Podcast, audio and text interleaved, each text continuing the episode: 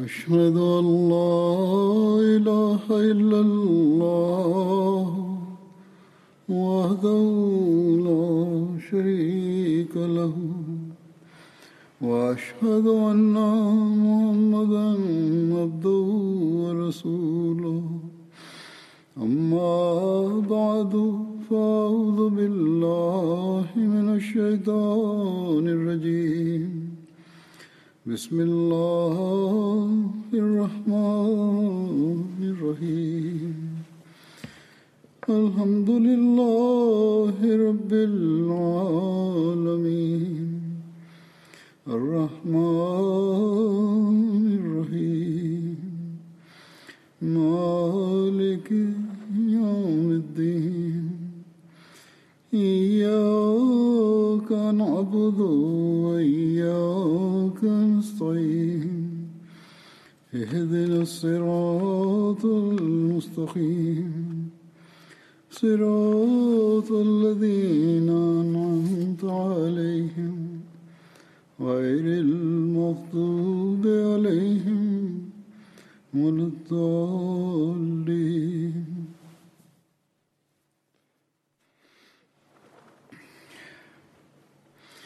الذين ينفقون أموالهم بالليل والنهار سرا وعلانية فلهم أجرهم عند ربهم ولا خوف عليهم ولا هم يحزنون allah awe msaidizi wake amesoma aya ya kurani tukufu ambayo tafsiri yake ni kwamba wale watu wao mali zao usiku na mchana kwa siri na zwahiri basi wana ujira wao kwa mola wao wala haitakuwa hofu juu yao wala hawatahuzunika. Kwenye qurani tukufu mwenyezi mungu amewaelekeza waumini mara kwa mara kuhusu kutoa mali katika aya hiyo sifa hii ya waumini imetajwa vile vile isemayo kuwa waumini wanatoa katika njia ya allah usiku na mchana na huwa wanatoa kwa siri na kwa dhahiri na kwa allah njia zote hizo zinapokelewa yaani kutoa kwa siri na kwa zwahiri kwani katika sehemu nyingine mwenyezi mungu anasema kwamba nia ya waumini hawa ya kutoa katika njia ya allah inakuwa ya kupata razi ya mwenyezi mungu kama asemavyo wama tunfikuna illa btighaa wajhillahi.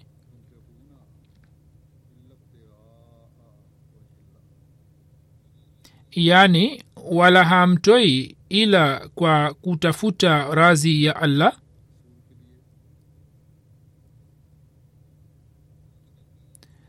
Na wao wanapotumia wanatumia kwa ajili ya kutafuta razi ya allah wala hawatoi isipokuwa kwa kupata razi ya allah na shabaha yao inakuwa ya kupata razi ya mwenyezi mungu basi hiyo ni alama ya kweli ya muumini mkweli ya kwamba yeye atende mema na atoe katika njia ya allah kutoka mali yake tukufu na usiku na mchana awe na fikra ya kutenda mema na afanye matendo mazuri kwa siri na kwa dhahiri mara atoe mali kwa dhahiri na mara atoe kwa siri na kujitolea kwake kunakubaliwa na allah. Sharti ni kwamba shabaha ya kujitolea kwake iwe ya kupata razi ya allah. Ikiwa kujitolea kwake ni kwa ajili ya kuwaonyesha wengine tu basi zabihu za namna hizo haziwezi kupokelewa kwa allah bali zinarudishwa kwao basi hiyo ni shabaha hasa ambayo muumini wakati wa kutoa anapaswa kuiweka mbele yake na ndiyo zamira ambayo wanajumuia kwa fadhili ya allah wanaizingatia pale wanapotoa katika njia ya allah. Ikiwa hatuna shabaha hiyo basi kujitolea kwetu hakutakuwa na faida yoyote na kutaenda bure tu. Endapo tutakuwa na nia hii kwamba mtu fulani ametoa kiasi fulani basi mimi nitatoa zaidi yake. Basi hakuna faida yake au jamaat fulani isije ikatuzidi katika utoaji huo waila watu watasema nini hapana shaka kwamba kushindana katika mema ni jambo zuri lakini fikira hii kwamba watu watasema nini hiyo haitakiwi iwepo. Bali tuwe na fikira kwamba kwa allah tuwe wenye kutoa zaidi na tuwe na shabaha ya kushindana katika mema. Na tusije tukatoa kwa ajili ya kujivunia na kuwaambia watu kwa ufahari kwamba nimetoa mchango kiasi hiki au ikitokea hitilafu mtu aanze kuambia uongozi kwamba mimi nimetoa kiasi hicho hivyo hii ni haki yangu kwamba jambo langu fulani likubaliwe au nipatiwe kitu fulani au mtu awe na fikira kwamba mimi kwa kutoa mali nyingi nitaanza kujulikana kwa khalifa wa zama au kwa viongozi na nitasifiwa. Hayo yote si sahihi wala hayana faida yoyote na ni kinyume cha shabaha ya kutoa bali yanakuwa sababu ya kumletea hasara. Mwenyezi mungu anasema kwamba hayo yote hayafai na ikiwa mnapenda kutoa katika njia yangu basi mnapaswa kuwa na lengo moja tu shabaha moja tu ambayo ni kupata razi yangu. Na huu ni uhakika kwamba yule atafutaye razi ya allah mwenyezi mungu pia anamjalia heshima. Lakini heshima hiyo inatakiwa iwe yenye kumzidisha katika unyenyekevu. Na mtu namna hiyo huwa anajisikia majuto pale anaposifiwa na watu. Na ikiwa anakuwa na nia hii kwamba ajulikane kwa khalifa wa zama basi shabaha yake inakuwa ya kupata maombi tu ya khalifa. Kwa kuwa amefanya baiati yake hivyo anatamani kwamba yeye apate sehemu kutoka kwa maombi ya khalifa ikiwa ana imani juu ya ukhalifa wa kweli basi kuwa na tamanio hilo si kitu kibaya lakini nia yake iwe njema na nia yake iwe ya kujikurubisha kwa allah. Na kwa sababu ya kujitolea kwangu khalifa wa zama aniombee na nipate zaidi ukaribu wa allah. Na niwe mwenye kupata razi ya allah na haya ni maombi ya waumini wanayoyaombeana yanayokuwa sababu ya kuwaletea maendeleo ya kiroho. Basi hata fikira hiyo inatokana na mafundisho ya allah. Mwenyezi mungu anasema kwa ajili ya kupata ukaribu wangu na kwa lengo la kutafuta razi yangu kwa kujihilisisha na kwa ajili ya ridhaa yangu ikiwa mtatoa basi hii ni ahadi yangu kwamba nitawaondoleni hofu zenu na ghamu zenu na nitawajalieni utulivu wa moyo na nitawapatieni ukaribu wangu na nitawajalieni ili mupate utulivu na amani kwa fadhili ya allah hiyo ni shabaha ya jumuiya hii ambayo katika zama hizi imemkubali imamu wa zama masihi aliyeahidiwa na imam mahdi ambaye ni mtumishi mkweli wa mtume muhammad salllahu salam ya kwamba tunatoa kwa ajili ya dini ya mwenyezi mungu. Na kisha mwenyezi mungu haachi bila malipo bali huwa anatoa malipo yake. Bila shaka tunatoa kwa ajili ya kupata razi ya mwenyezi mungu tu lakini mara nyingi mwenyezi mungu anatujalia malipo yake. Katika sura mbalimbali mbali, katika sura ya mali au katika sura nyingine ya zawadi na mifano yake huwa tunaiona kila siku katika jumuiya. Na mifano hii si ya kumi au ishirini bali ni maelfu. Bali niseme kwamba ni malaki ambayo wale wanaotafuta razi ya allah wanaiona katika maisha yao ya kila siku. Kisha imani yao pia inapata kuimarika. Kwa yakini hawa wanaotoa mali yao wanapaswa kukumbuka kwamba ahli zao wana haki juu yao na kutekeleza haki hizo ni wajibu wa mumini kuwatelekeza na kutokutimiza haki zao ni zambi lakini pia ikumbukwe kwamba kwa kurizika na kile alichonacho na kwa kuwaambia watu wa nyumbani umuhimu wake waendelee kuwahimiza na kuwahamasisha ili watoe mali katika njia ya allah. Kisha vizazi wa watu, watu wa namna hiyo jinsi wanavyopata fadhili za allah na jinsi mwenyezi mungu anavyowajalia kwa neema zake kwa kuziona hali zao mtu anashikwa na mshangao mkubwa. Wakati huu nitaeleza baadhi ya matukio ya wale waliotoa mali katika njia ya allah na kisha kwa sababu ya kutoa mali jinsi walivyopata fadhili za allah au kama walivyopata ushawishi wa kutoa kutoka kwa allah na kisha jinsi mwenyezi mungu alivyowajalia na matukio haya pale yanapoelezwa huwa yanaleta faida kwa wengine.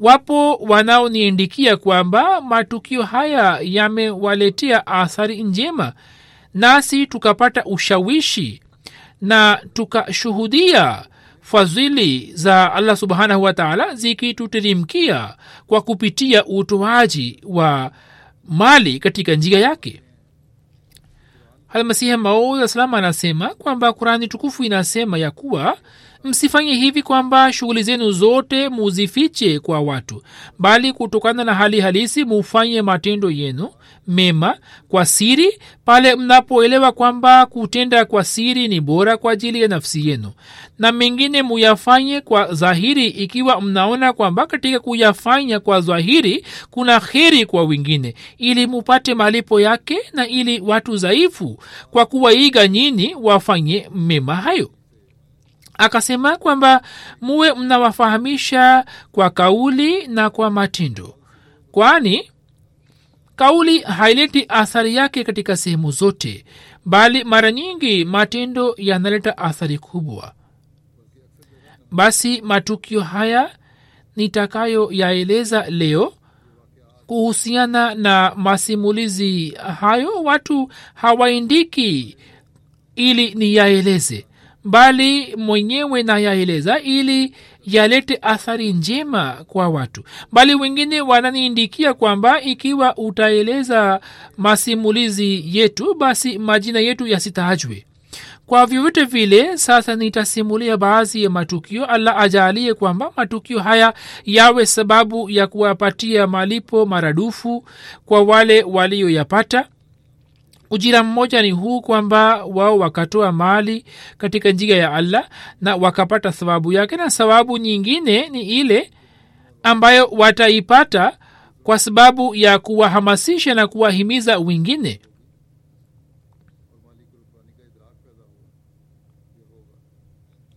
Baada ya kufanya bayati kwa ajili ya kupata razi ya allah jinsi mtu anavyokuwa na tamanio na shauku ya kutoa katika njia ya allah.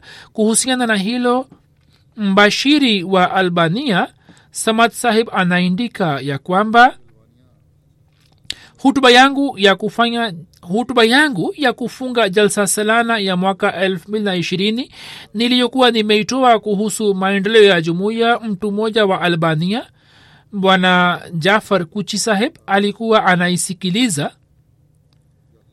na katika hutuba ile nilikuwa nimeeleza kisa cha kujiunga kwake na jamaat.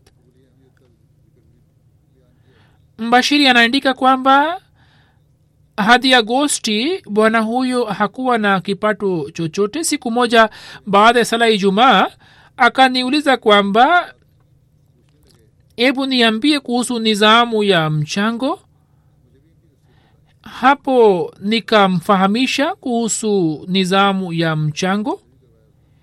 Kisha akasema kwamba mwezi huu nimekodisha nyumba yangu na nimepata kodi yake. Na alikuwa ameleta mchango kutoka kipato chake bwana huyo akasema kwamba kiwango kilichoelezwa na sayidna ahmad alah salam wewe ukate mchango wangu wa kawaida na hela inayobaki uiweke katika tahrike jina wakfe jadid. Mbashiri anasema kwamba nikamwambia ya kuwa mwenyezi mungu ameahidi ya kuwa wale wanaotoa katika njia yake mungu anawazidishia katika mali. Hapo bwana huyo akasema mimi sikutoa mchango huo kwa nia hii bali nimetoa kwa ajili ya kupata razi yake.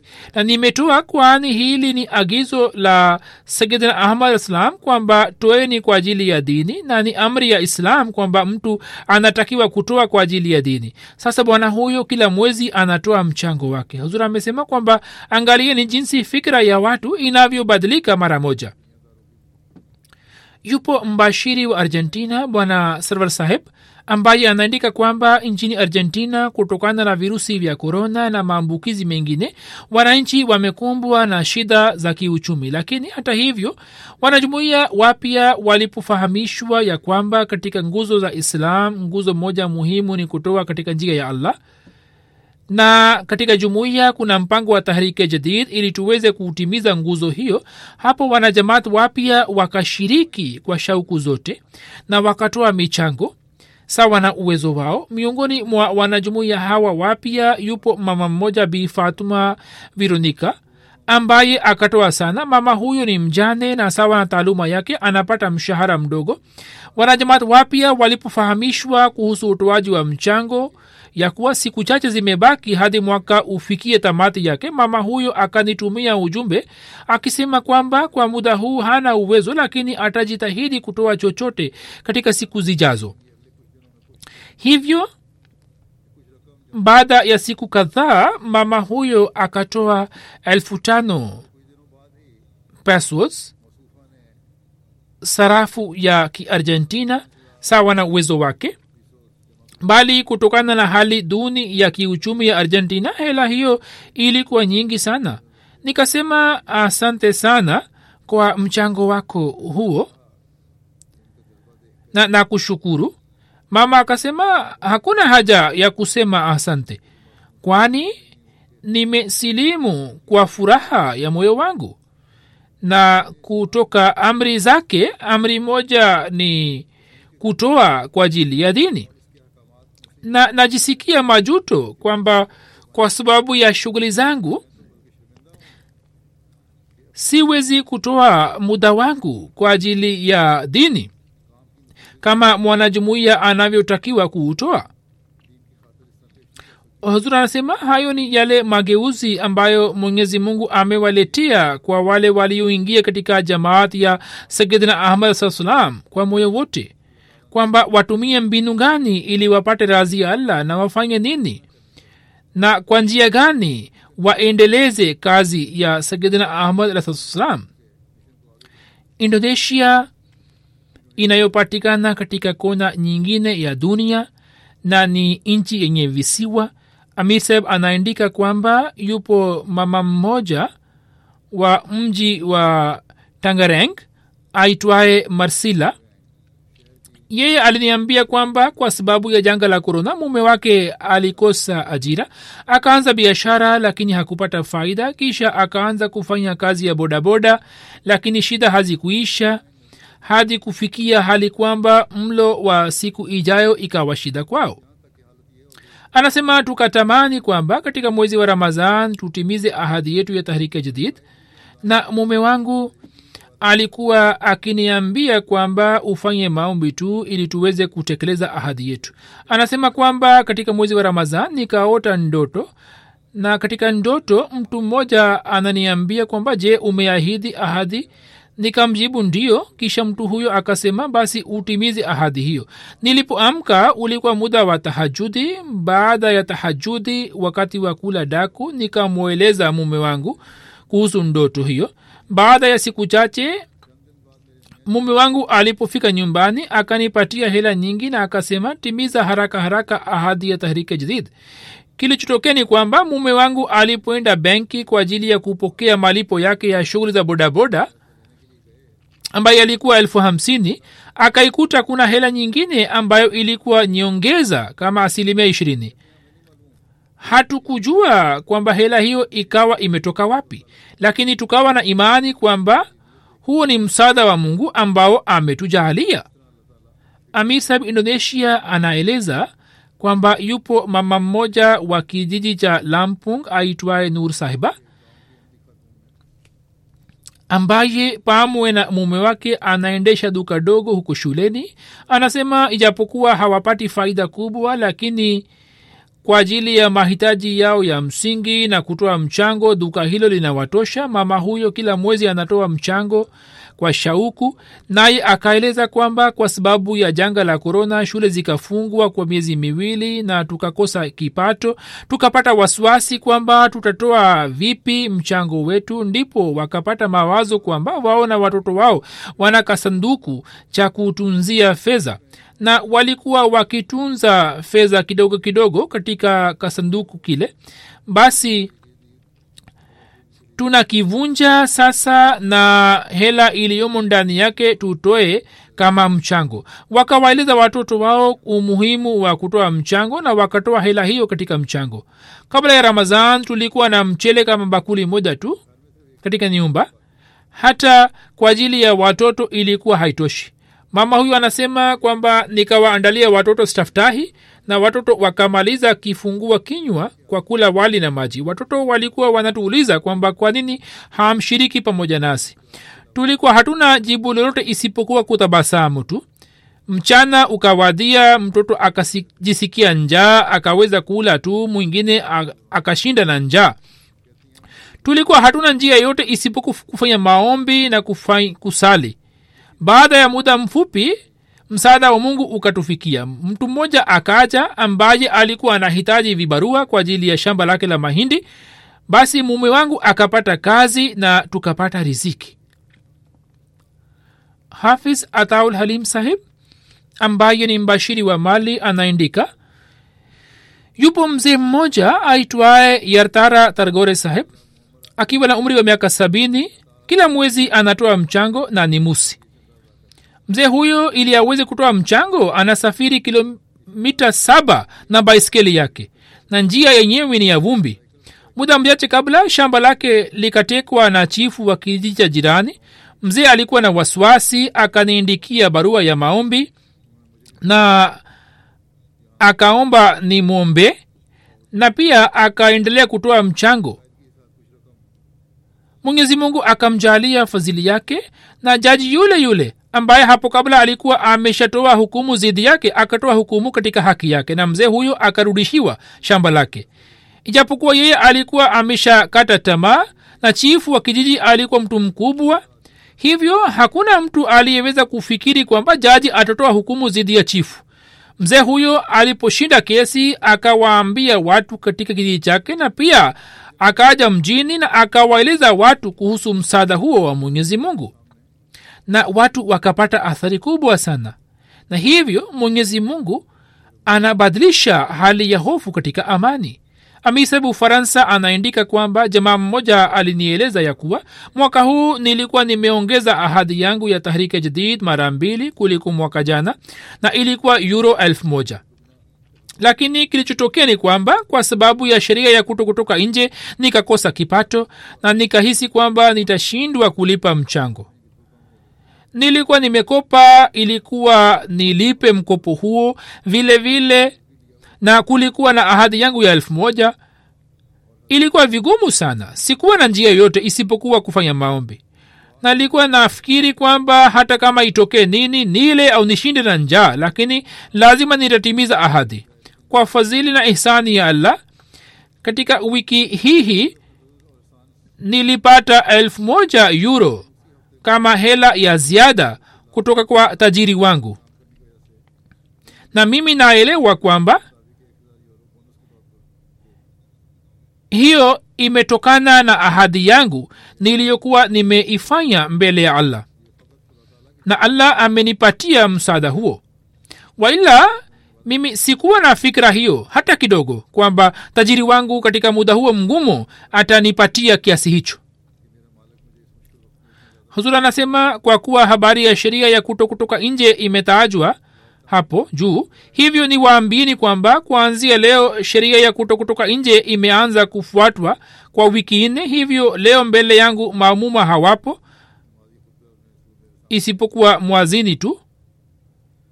Kwani wanasema kwamba mnaweza kutoa hutuba lakini asiwepo mtu yeyote isipokuwa mwazini tu mwanajumuiya mmoja kutoka canada ambaye ni msiria aliniindikia na pia akaniindikia kwamba ikiwa nikieleza tukio lake basi nisitaje jina lake. Mwanajumuiya huyo anasema kwamba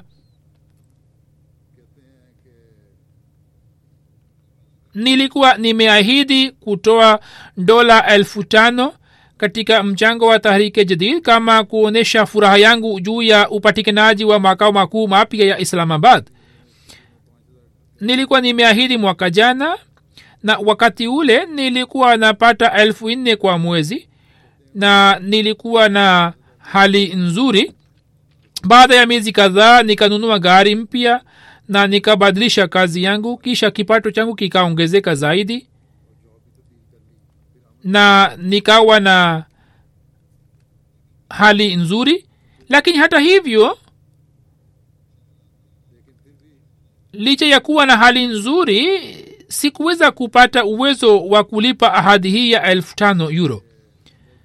Kwani nilikuwa nawatumia hela kwa familia yangu huko siria na kila siku nilikuwa nafanya maombi kwamba mungu anijalie kulipa mchango wangu. Anasema mwezi wa januari 220 nikapata ajali na kwa mwezi mmoja sikuweza kufanya kazi na kwa ajili ya mahitaji ya msingi nikachukua mkopo. Kisha kwa sababu ya korona hali ya kiuchumi ikawa mbaya zaidi. Hadi kufikia hali ya chini kabisa katika mwezi wa februari na machi tulikuwa tukila chakula chenye bei ya chini kabisa na tulikuwa tukifanya maombi na juhudi kwamba kabla ya mwaka kuisha tuweze kutimiza ahadi yetu. Na tulikuwa tunafanya maombi kwa ajili yake bali tulikuwa na nia ya kutimiza ahadi katika mwezi wa ramadhan. Lakini ilionekana kama ni ndoto ya mchana. Anasema kisha nikaacha kazi ya kuendesha taksi na kuanza kufanya kazi nyingine. Kwa fadhili ya allah hali ikaanza kubadilika na tukaamua tena na tukaahidi kwamba kabla ya ramadhan kuisha tutatimiza ahadi yetu ili tuweze kupata maombi ya khalifa. Kisha anasema kwamba nikaanza kufanya kazi zaidi kwa masaa kumi na mbili na hapo nikaanza kupata mapato kutoka sehemu mbalimbali. Na kipato changu cha mwezi kikafikia dola elfu tisa kwa mwezi. Na hivyo kwa fadhili ya allah sisi siku kumi kabla ya mwezi wa ramadhan tukalipa ahadi yetu na mimi nina imani kwamba hata kama ahadi yangu ingekuwa zaidi ya mara tatu hata hivyo ningeweza kulipa kabla ya mwaka kwisha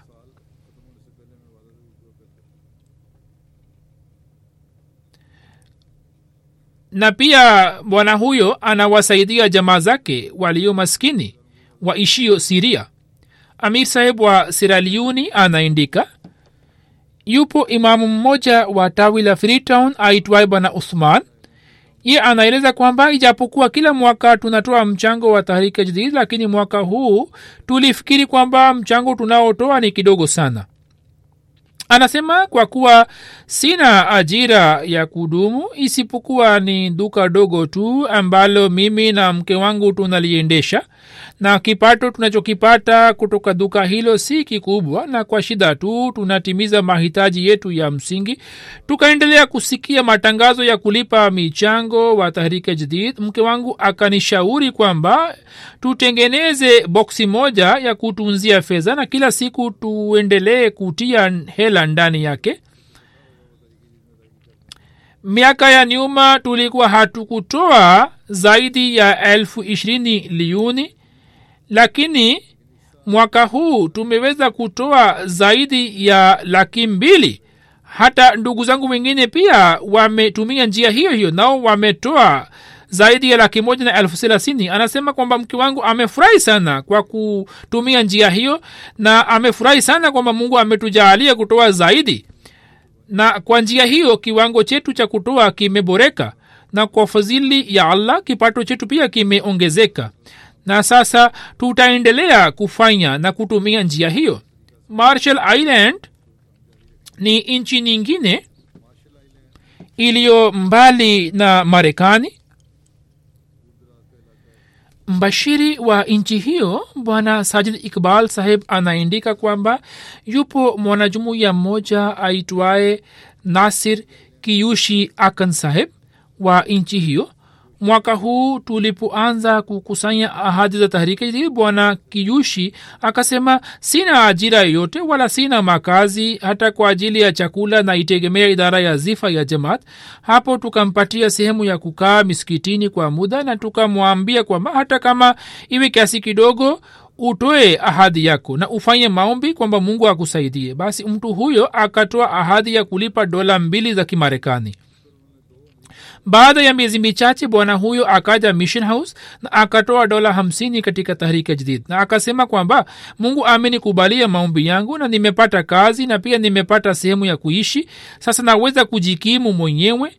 Ebu angalieni jinsi mwenyezi mungu anavyowasaidia watu na imani yao inaimarika juu ya allah hata kwa kuona hiyo wabashiri wetu pia wanashikwa na mshangao. Amir jamaat kembia anaindika kwamba kuhusu tahrike jadid tulipanga mpango mmoja katika mji wa basse na tukawahimiza watu ili watimize ahadi yao. Bwana musa pia akashiriki katika mpango huo ambaye alikuwa hana chochote cha kutoa akakosa utulivu na alikuwa akiamka wakati wa tahajud na alikuwa akiomba fadhili ya allah ili allah amwezeshe kutoa katika njia yake. Hivyo mungu akapokea ombi lake na muda si muda kampuni ile ambayo bwana huyo alikuwa ameajiriwa nayo ikamwambia kwamba wamepanga mpango fulani wa siku mbili katika basse na huyo pia ashiriki katika mpango huo na atapewa elfu nne dalasi kama malipo yake. Bwana huyo akafurahi sana na baada ya kushiriki katika mpango ule akaongeza ahadi yake na akaifanya elfu mbili dalasi mungu akamwandalia njia za kujipatia kipato na sasa bwana huyo anawaambia wenzake kuhusu umuhimu wa tahrika jadid na umuhimu wa kutoa katika njia ya allah zafar ali saheb ambaye ni raisi wa ufilipino na pia ni mbashiri wa huko anasema kutoka matawi ya zamani ya ufilipino lipo tawi moja la semanul na wanajamaa wengi wa tawi hilo wanahusika na taaluma ya ualimu. Raisi wa tawi hilo akikusanya zaidi kuliko lengo lao akanitumia ujumbe kwamba wakumbuke walimu watatu katika maombi kwani tangu machi hawajapata mishahara lakini hata hivyo wameshiriki vizuri katika mchango wa tahrika sasa mnaweza kuangalia kwamba kwa ajili ya kupata razi ya allah watu waishio mbali kwa namna gani wanajitolea katika njia ya allah kutoka kababir mbashiri bwana shamsuddin anaandika al khalil ni tawi jipya la palestina na wanajamaat wengi wa tawi hilo wana hali duni ya kiuchumi lakini kwa fadhili ya allah wote wanashiriki katika mchango. Ibrahim saheb ambaye ni mwanajumuiya mpya wa alkhalil mara baada ya kufanya baiati akaanza kushiriki katika ibada ya, ya kutoa na safari hii ametoa hela nyingi katika mchango wa tahrika jadid bwana huyu anasema kwamba nilikuwa na rafiki yangu ambaye nilikuwa na mdai na yeye kwa sababu ya uzuru fulani hakuweza kunipatia mkopo wangu.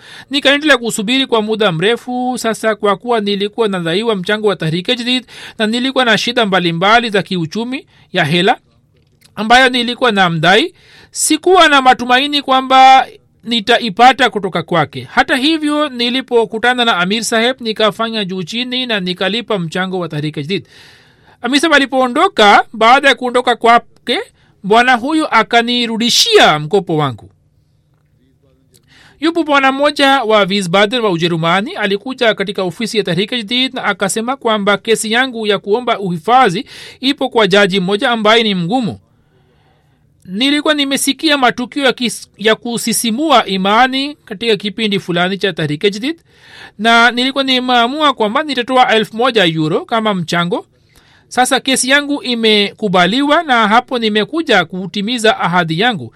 Hivyo akatoa euro elfu moja na akatimiza ahadi yake. Katibu wa tahrike jadid uingereza anasema kwamba yupo bwana mmoja wa tawi la britain ambaye alikuwa hana ajira alipotoa mchango wa tahrika jadid siku moja tu baada ya kutoa mchango akapata ajira. Yupo jamaa mwingine wa tawi la brighton alikuwa na shida fulani ya kiuchumi lakini licha ya kuwa na hali mbaya ya kiuchumi akatoa mchango wa tahrika jdid hapo akapokea barua kutoka idara ya kodi ya hmrc wakamwambia kwamba kodi yako ya mwaka jana ilikuwa imezidi hivyo tunakupatia hela ile yupo bwana mmoja ambaye alikuwa na matatizo fulani katika idara ambapo alikuwa anafanya kazi. Mtu fulani alikuwa amemshtaki mwanajumuya huyo akatoa mchango wa tahrika jadid na sasa mtu ambaye alikuwa amemshtaki amefukuzwa kutoka kazi yake. Mtu mmoja akapata ajali ya gari gari yake ikaanguka kwenye shimo ye akafikiri kwamba ikiwa gari yake ikatoka salama basi nitatoa mchango wa ziada hapo gari yake ikatolewa salama na haikupata shida yoyote. Hapo yeye sawa na kipato chake akatoa mchango. Mtoto mmoja ambaye alikuwa ameweka hela kama hela ya mfuko wake akatoa katika mchango wa tahrika jadid hadim mmoja alikuwa ametunza hela kwa ajili ya matumizi yake katika likizo akatoa yote katika tahrika jadid rais wa matawi ya barking na dagan pia amesema kwamba tulipanga mpango wa kutimiza lengo letu la tahrika jadid na tukaamua kwamba hata kama tutoe kutoka mfuko wetu lazima tutatimiza ahadi yetu mwaka huu. Hivyo akatoa mchango kutoka mfuko wake na alipotoa mchango huo akapata taarifa kutoka ofisi yake kwamba mwaka jana mwaka huu atapata bonus zaidi kuliko mwaka jana. Na hela aliyokuwa ameitoa katika mchango hela hiyo ya bonus ilikuwa imezidi kuliko hela ile. Kutoka kazakistan bwana linar abdurahman anasema mimi natoa michango ya kawaida jalsa selana tahriki wakfejdid wakfe jadid hawa ni watu wanaotokana na mataifa mbalimbali na hizi ni baraka za michango hii kwamba mke wangu anasema kwamba mke wangu baada ya kumaliza masomo yake ya udaktari akapata ajira serikalini na serikali ikatupatia mkopo kwa ajili ya makazi yetu.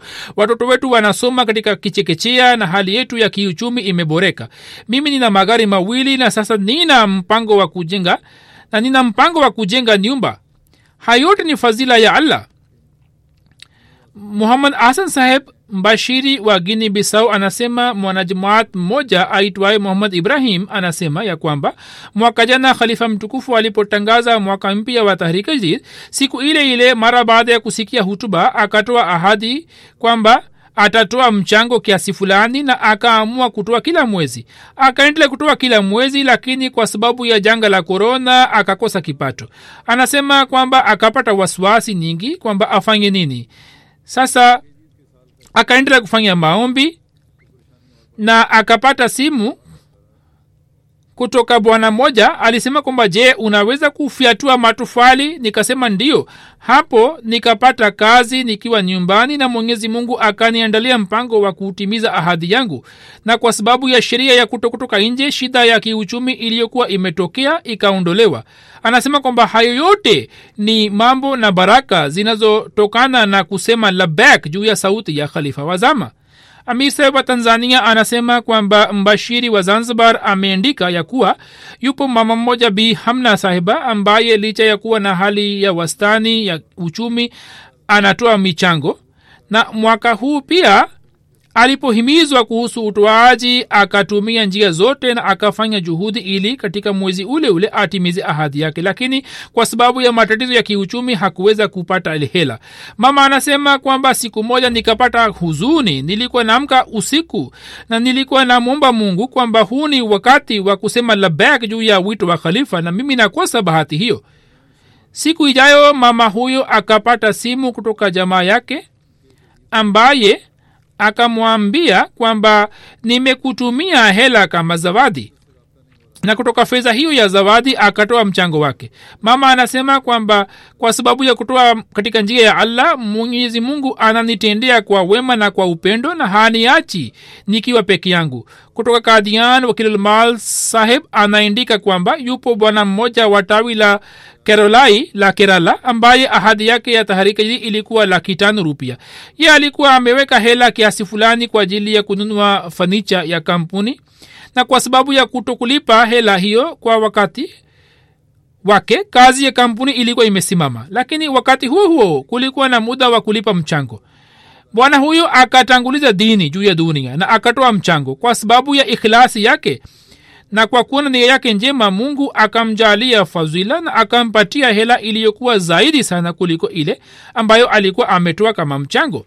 Na vifaa vya kampuni pia vikanunuliwa kisha bwana huyo akapata miradi mingine ya mamilioni ya rupia na mwanajumuiya huyo pamoja na kutimiza ahadi yake akatoa hela nyingi kama nyongeza ambayo ni takriban laki kumi na mbili. Kisha kutoka india abdulwahid saheb inspekta anaandika kwamba katika tawi moja la kerala cochin tulifanya mkutano wa tahrika jadid na katika mkutano ule tukaeleza shabaha na kusudio zake na tukawahamasisha wanajamaat ili washindane katika mema. Baada ya kumaliza jalsa tukaenda nyumbani kwa sadr saheb hapo binti wa sadr saheb ambaye umri wake ni miaka minane tu akaja na boksi ya kutunzia fedha na akasema kwamba hela yote iliyomo ndani yake uipokee kama mchango wa tahrika ji wakati ule katika boksi yake kulikuwa na rupia mia nane na sitini na nne ambayo binti huyo akatoa kama mchango? Baba yake akaniambia kwamba binti yake alikuwa anakusanya fedha hii kwa ajili ya mchango na kila nilipokuwa anarudi kutoka duka langu alikuwa anachukua hela ndogo ndogo kutoka mfuko wangu na alikuwa anaweka katika boksi yake. Na hivyo kwa miezi kadhaa akaendelea kukusanya amaunti hiyo na akaitoa kama mchango wa tahrike jadid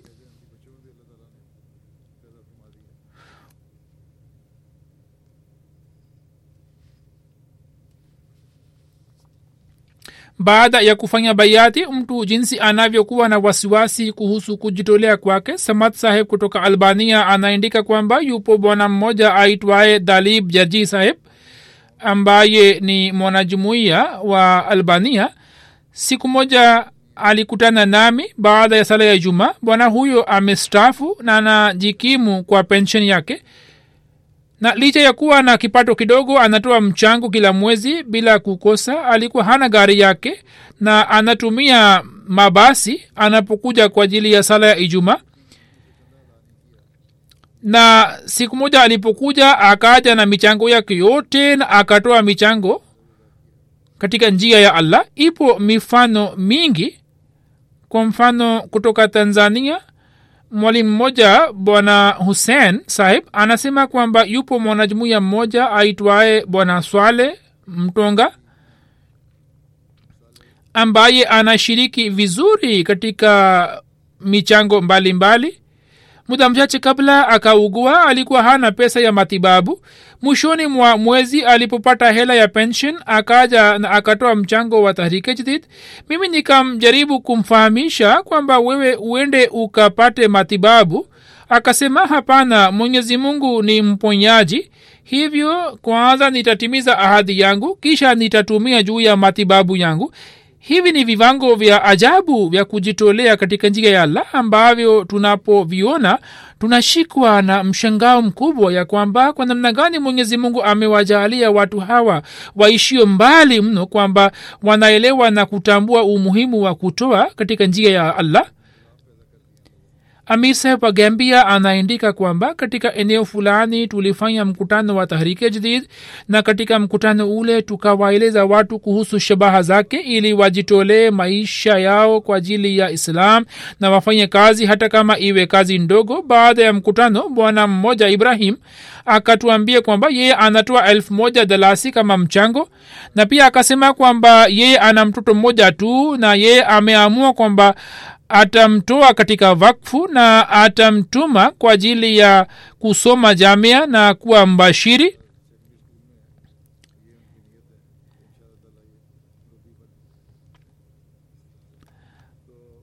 Kutoka ghana yupo bwana mmoja aitwaye adam saheb ambaye ni katibu mkuu wa akra zoni anaandika kwamba sadr saheb zon alinipatia hamsini sidi kama nauli nikaitoa katika mchango wa tahrika jadid. Asubuhi ijayo nikaenda pamoja na afisa yangu katika kazi fulani. Afisa akaniuliza utarudi vipi? Nikasema nitaenda na taksi.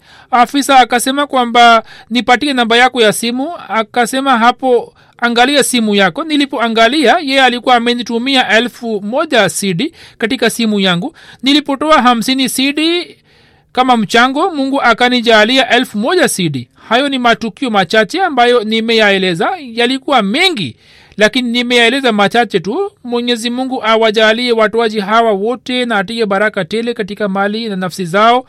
Sasa kwa ujumla makusanyo ya tahrike jadid yaliyokusanywa mwaka huu maelezo yake ni kama yafuatayo na pamoja na hayo natangaza mwaka mpya wa tahrike kwa fadhili ya allah. Mwaka wa 86 wa tahrike umemalizika na mwaka wa 87 umeanza. Na kwa fadhili ya allah mwaka huu makusanyo yote yaliyokusanywa na jumuiya katika mpango huu wa tahrike jadid ni milioni kumi na nne na laki tano paundi. Na makusanyo hayo tukilinganisha na mwaka jana kuna nyongeza ya laki nane na elfu themanini na mbili paundi na mwaka huu nchi iliyopata nafasi ya kwanza katika jamaat zote ni ujerumani.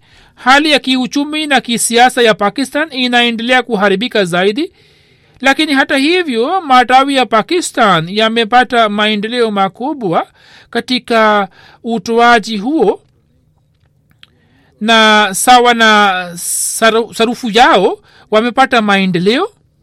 Mwenyezi mungu azifanye nchi hizi zote ambapo hali ya kiuchumi na kisiasa ni mbaya zipate amani na utulivu na hali za nchi hizo zipate kuboreka ili watu wa nchi hizo waweze kushiriki vizuri katika mema. Kwa vyovyote vile kwa ujumla ujerumani umepata nafasi ya kwanza kisha ni uingereza kisha ni marekani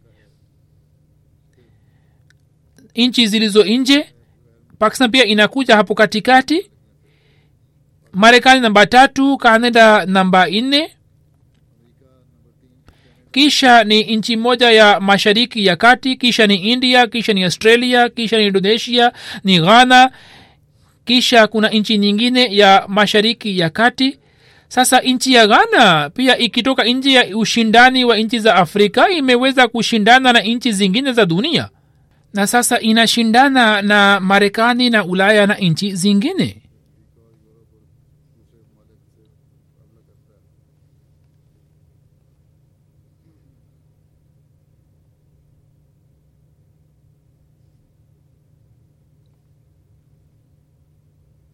Vivyo hivyo kuhusiana na utoaji wa mchango kwa kila kichwa. Uswisi una namba moja kisha ni marekani kisha ni singapore. Katika jamaa tatu hizi ni nchi tatu. Katika nchi za kiafrika kuhusiana na makusanyo kwa ujumla jamaat ghana namba moja nigeria namba mbili burkina faso namba tatu tanzania namba nne kisha ni gambia kisha ni sierra Leone ni jumuiya kubwa na ni ya zamani hivyo amir saheb na viongozi wa jamaat wanatakiwa kufanya juhudi maalum ili waweze kuwaambia wanajamaati kuhusu utoaji wa mali katika njia ya la wao wako tayari hivyo viongozi wafanye juhudi. Kisha ni benin. Katika benin kwa fadhili ya allah wamefanya juhudi kubwa. Niger na katika benin kuhusiana na utoaji wa kila kichwa wamefanya vizuri. Katika benin wameongeza kwa asilimia sita na katika niger wameongeza kwa asilimia nane. Licha ya kuwa na hali duni idadi ya washiriki ilikuwa ndogo lakini kwa ujumla wameweza kukusanya makusanyo mazuri kuliko mwaka jana walioshiriki katika mpango huu ni milioni moja laki sita na mia nane. Na nchi za kiafrika ambazo zimefanya kazi nzuri kuliko mwaka jana namba moja ni ghana burkina faso kisha ni mali senegal gambia congo kinshasa tanzania liberia kenya central africa sautome congo brazil na zimbabwe katika jamaat kubwa zingine kuna bangladesh ujerumani canada india australia na uingereza pia wameongeza idadi ya washiriki.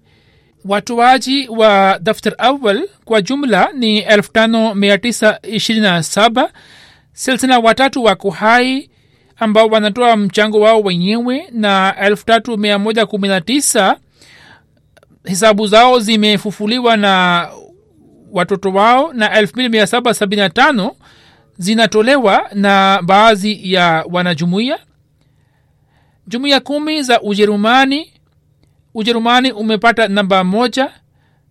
Hivyo jamaat kumi za ujerumani ni mahdiabad namba moja rodermark nuis nida cologne pineberg onsabrook florsheim kiel frenchheim na pia kuna imarat hamburg dessenburg frankfurt grosgro wiesbaden morfilden mannheim riedstadt russelsheim darmstadt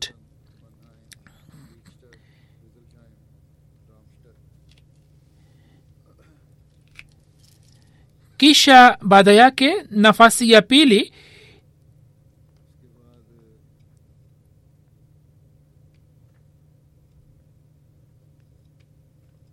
nafasi ya pili ni ya uingereza.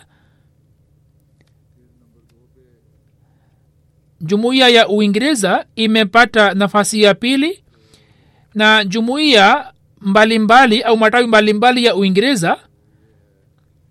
Hali yao ni kama hii kwamba baitulfutu region namba moja mustafazl region islamabad region midland region baitul ihsan region na kuhusiana na makusanyo kwa jumla jamaat kumi za uingereza aldershot islamabad msikiti wa fazl worcester park birmingham south gillingham patni south chim birmingham west na chim kuhusiana na makusanyo kwa jumla jamaat tano ndogo spen valley kethle swansea north wales northampton kuhusiana na makusanyo kwa jumla hapo namba ya marekani imekuja. Nafikiri kwanza nieleze hali ya pakistan. Nchini pakistan jamaati lahor namba moja rabwa namba ya pili na karachi namba tatu. Na upande wa wilaya wilaya kumi islamabad sialkot gujrat gujranwala hyderabad mirpur khas faisalabad toba tek singh umerkot chakwal na kotli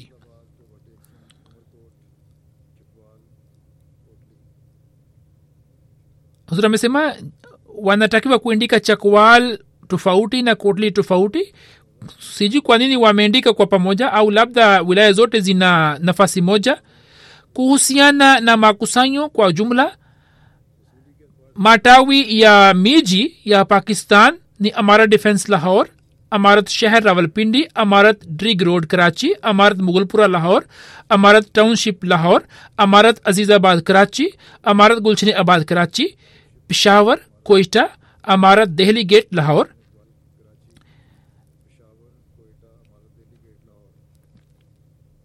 माटावी या मारेकानी, Maryland नंबा मोजा, कीशा Los Angeles, Silicon Valley, कीशा Central Virginia, Seattle, Oshkosh Detroit Chicago South Virginia Houston Atlanta ना Boston कुहसियाना ना माकुसियों का जुमला लोकल इमारत या कनाडा, वॉन पीस विलेज कीशानी कैलगरी कीशानी Vancouver Toronto West Mississauga Brampton Brampton East कीशानी सिस्काटोन कीशानी टोरंटो ना माटावी माडोगो या Canada Bradford Hamilton Mountain Edmonton West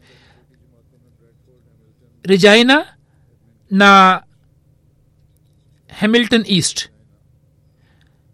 Kisha kuhusiana na makusanyo kwa pamoja matawi kumi ya india coimbetor korolai kadian pitprem hyderabad kiranduton kolkata kaliket bengalore mathatam na majimbo kumi ni kerala tamilnadu किशनी कर्नाटक जम्मू कश्मीर तेलंगाना पंजाब उड़ीसा बंगाल दिल्ली महाराष्ट्र माटाविकुमी या Australia नी Melbourne लॉन्गवॉन Castle Hill Melbourne Berwick Marsden Park Adelaide South Penrith ACT Canberra adelaide west adelaide west mount droit mount droit Parramatta. hayo ni maelezo ya matawi mbalimbali mbali ya jamaat mwenyezi mungu awajalie baraka nyingi baraka tele na awapokelee kujitolea kwao hapo pamoja na maelezo hayo natangaza mwaka mpya wa tahrike jadid ambao ni mwaka wa themani na saba ambao umeanza kuanzia novemba mosi.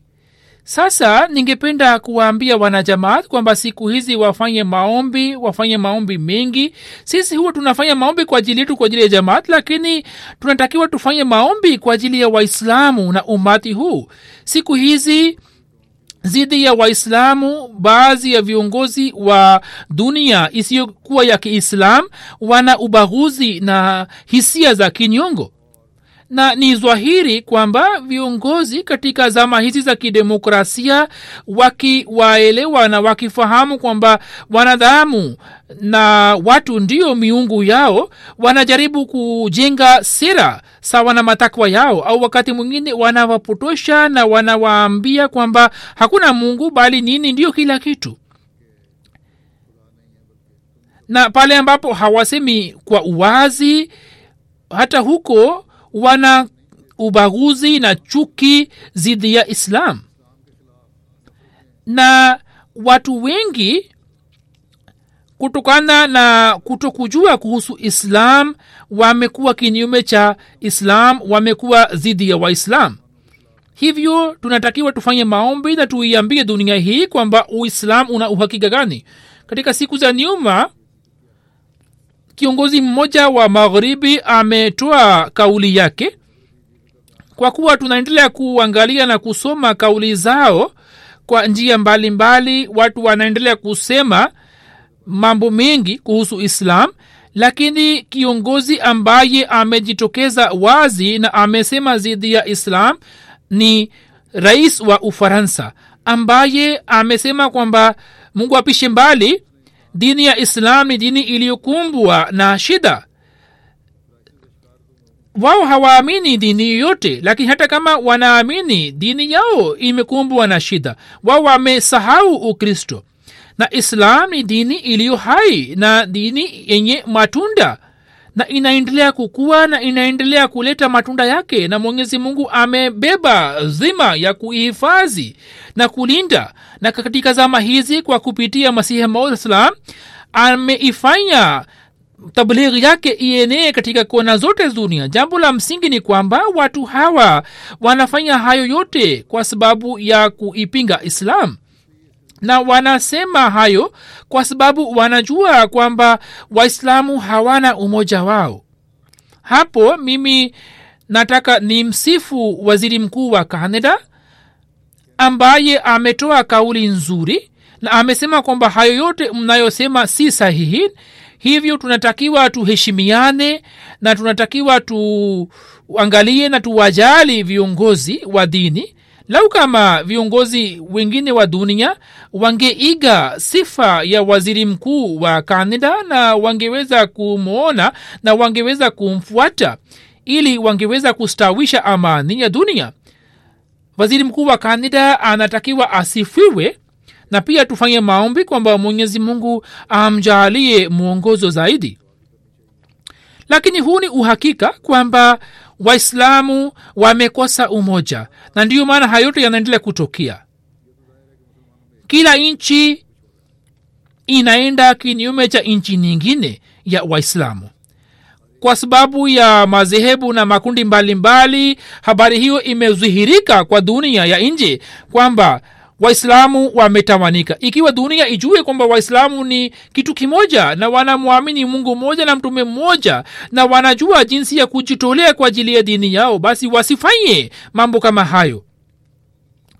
Na wasipate ujasiri wa kuchapa katuni ya mtume muhammad saa salam miaka michache iliyopita katuni zilizokuwa zimepigwa zimechapishwa katika denmark na ufaransa walikuwa wamepiga kelele kwa muda tu na walikuwa wamesusia bidhaa zao kwa muda tu na baada ya miezi kadhaa walikuwa wamenyamaza lakini hata wakati ule jamaat ahmadia ilikuwa imeonyesha majibu mazuri na ilikuwa imeeleza mafundisho mazuri na mafunzo mazuri ya mtume muhammad saa salam na kwa sababu yake wasomi wengi na viongozi wengi walikuwa wamesifu na walikuwa wamependa na hiyo ni kazi ambayo tunaendelea kufanya hadi leo. Na tunawaambia watu kwamba kwa kuangalia matendo ya watu kadhaa msi yanasibishe matendo yao pamoja na islam. Hii si kazi ya rais wa nchi kwamba yeye kwa sababu ya matendo ya mtu fulani aanze kusema kwamba islam ni dini mbaya na aanze kusema kwamba dini hii ni dini iliyokumbwa na shida. Halafu awachochee watu wake. Na aseme kwamba tutapigana vita zidi yao na tutaendelea na vita hiyo. Hawa ndio wanaowachochea watu wao nilikuwa nimesema hapo nyuma kwamba kuchora katuni na kuvunja heshima ya mtume muhammad saa salam hakuna muislamu ye ghira ambaye anaweza kuvumilia hayo. Na bila shaka hayote yote yanawauzi waislamu kisha ikiwa kuna mtu anajitokeza anaenda kinyume cha kanuni au anashika kanuni mkononi mwake basi hawa ndio wanawajibika juu yake. Au sababu yake ni ule uhuru wa kibandia wa kujieleza ambao wanauita kwa jina la freedom expression yani uhuru wa kujieleza. Kwa vyote vile dunia hii isiyokiwa kiislam ndiyo inayochochea hisia za watu hapo nyuma nilikuwa nimetoa hutuba mbalimbali nilikuwa nimesema kwamba tufanye nini ili tuweze kuwajibu watu hawa na tutumie mbinu gani. Na nimesema kwamba watu walikuwa wamepata athari nzuri. Na tunaendelea na njia hiyo na tunaendelea na mwenendo huo huo. Kisha mwanasiasa wa uholanzi alikuwa ametoa kauli wakati ule nilikuwa nimetoa hutuba moja katika uholanzi na nilikuwa nimemwonya kutoka adhabu ya allah. Hapo huyo alikuwa amepeleka umbi lake serikalini kwamba mtu huyo amenionya na amenitishia. Hivyo uh, mupige marufuku kwamba huyo asije tena hapa na kesi iendeshwe zidi yake. Amesema sisi tunaendelea kufanya kazi yetu sawa na kanuni na tunaendelea kutoa majibu ya shutuma zote na tutaendelea na watu wanapata athari yake. Na huu ndio utatuzi wake kwamba katika kanuni tutumie kila njia na tutumie eh, kila kitu. Na zaidi ya hayo tumsalie mtume muhammad salaa salam na tufanye maombi. Nimekusha eleza katika hutuba zangu za nyuma kwamba tufanye maombi mengi. Hata hivyo maulamaa wanasema nini kuhusu jamaat waseme tu lakini sisi tutaendelea kufanya kazi yetu ya kusambaza na kueneza mafundisho mazuri ya islam insha allah taala. Wanapumua mtu mmoja wawili au wanne kwa muda tu wanamaliza uh, hasira yao lakini utatuzi huu si utatuzi wa kudumu. Umma wa islam ikiwa unataka utatuzi wa kudumu basi unatakiwa uwe kitu kimoja. Sasa kuhusiana na mambo ya rais wa ufaransa rais wa uturuki ametoa majibu na zipo nchi mbili ambazo zimetoa majibu lakini jambo hilo haliwezi kuleta athari kubwa. Kwa kuwa inasemwa kwamba rais wa uturuki aliposema basi rais wa ufaransa akabadilisha kauli yake na aka akawa mpole kidogo kwamba sikuwa nia hii lakini hata hivyo akaendelea kusema kwamba sisi tunachokifanya tunasema sahihi na tunafanya sahihi. Lakini ikiwa nchi za kiislam zipatazo 54 zikusanyike kwa pamoja na ziwe kitu kimoja basi rais wa ufaransa asingeweza kusema hayo na angeomba msamaha. Hapo ningependa kusema kwamba mufanye maombi kwamba angalau nchi za kiislam mbele ya watu wengine ziwe kitu kimoja. Halafu tuone kwamba athari itakuwa kiasi gani.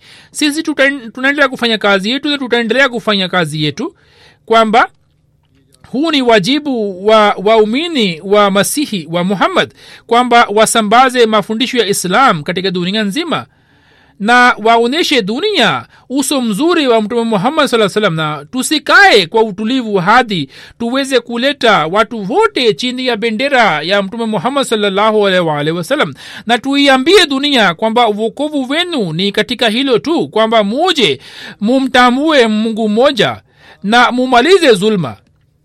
Muda mchache kabla nilikuwa nimewaindikia viongozi mbalimbali wa serikali barua tena miezi michache iliyopita katika janga hilo la korona na nilikuwa nimemwindikia rais wa ufaransa na nilikuwa nimemwambia katika maneno ya masihi maud alahsatu kwamba hiyo ni adhabu ya allah ambayo inakuja kwa sababu ya zulma. Hivyo mufanye juhudi na mumalize zulma na mutekeleze uadilifu na kama mnasema lolote museme kwa haki. Sisi tumetekeleza wajibu wetu na tutaendelea kutekeleza.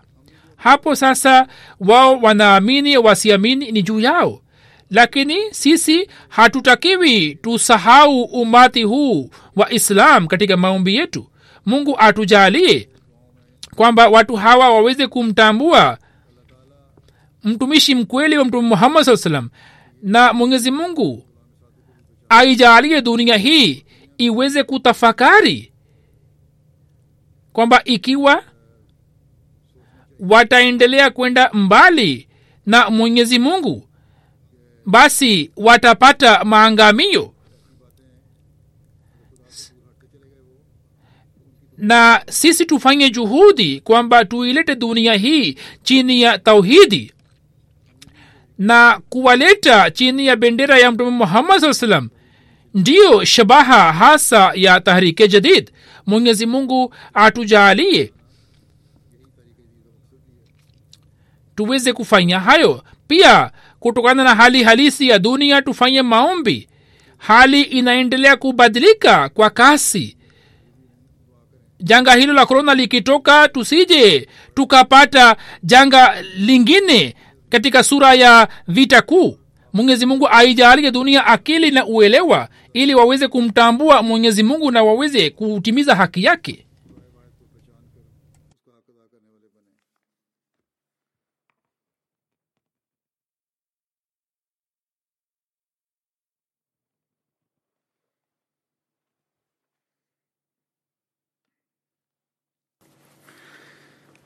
الحمد لله الحمد لله نحمده ونستعينه ونستغفره ونؤمن به ونتوكل عليه ونعوذ بالله من شرور انفسنا ومن سيئات اعمالنا من يهده الله فلا مضل له ومن من يهده من يهده الله فلا مضل له ومن يضلل فلا هادي له.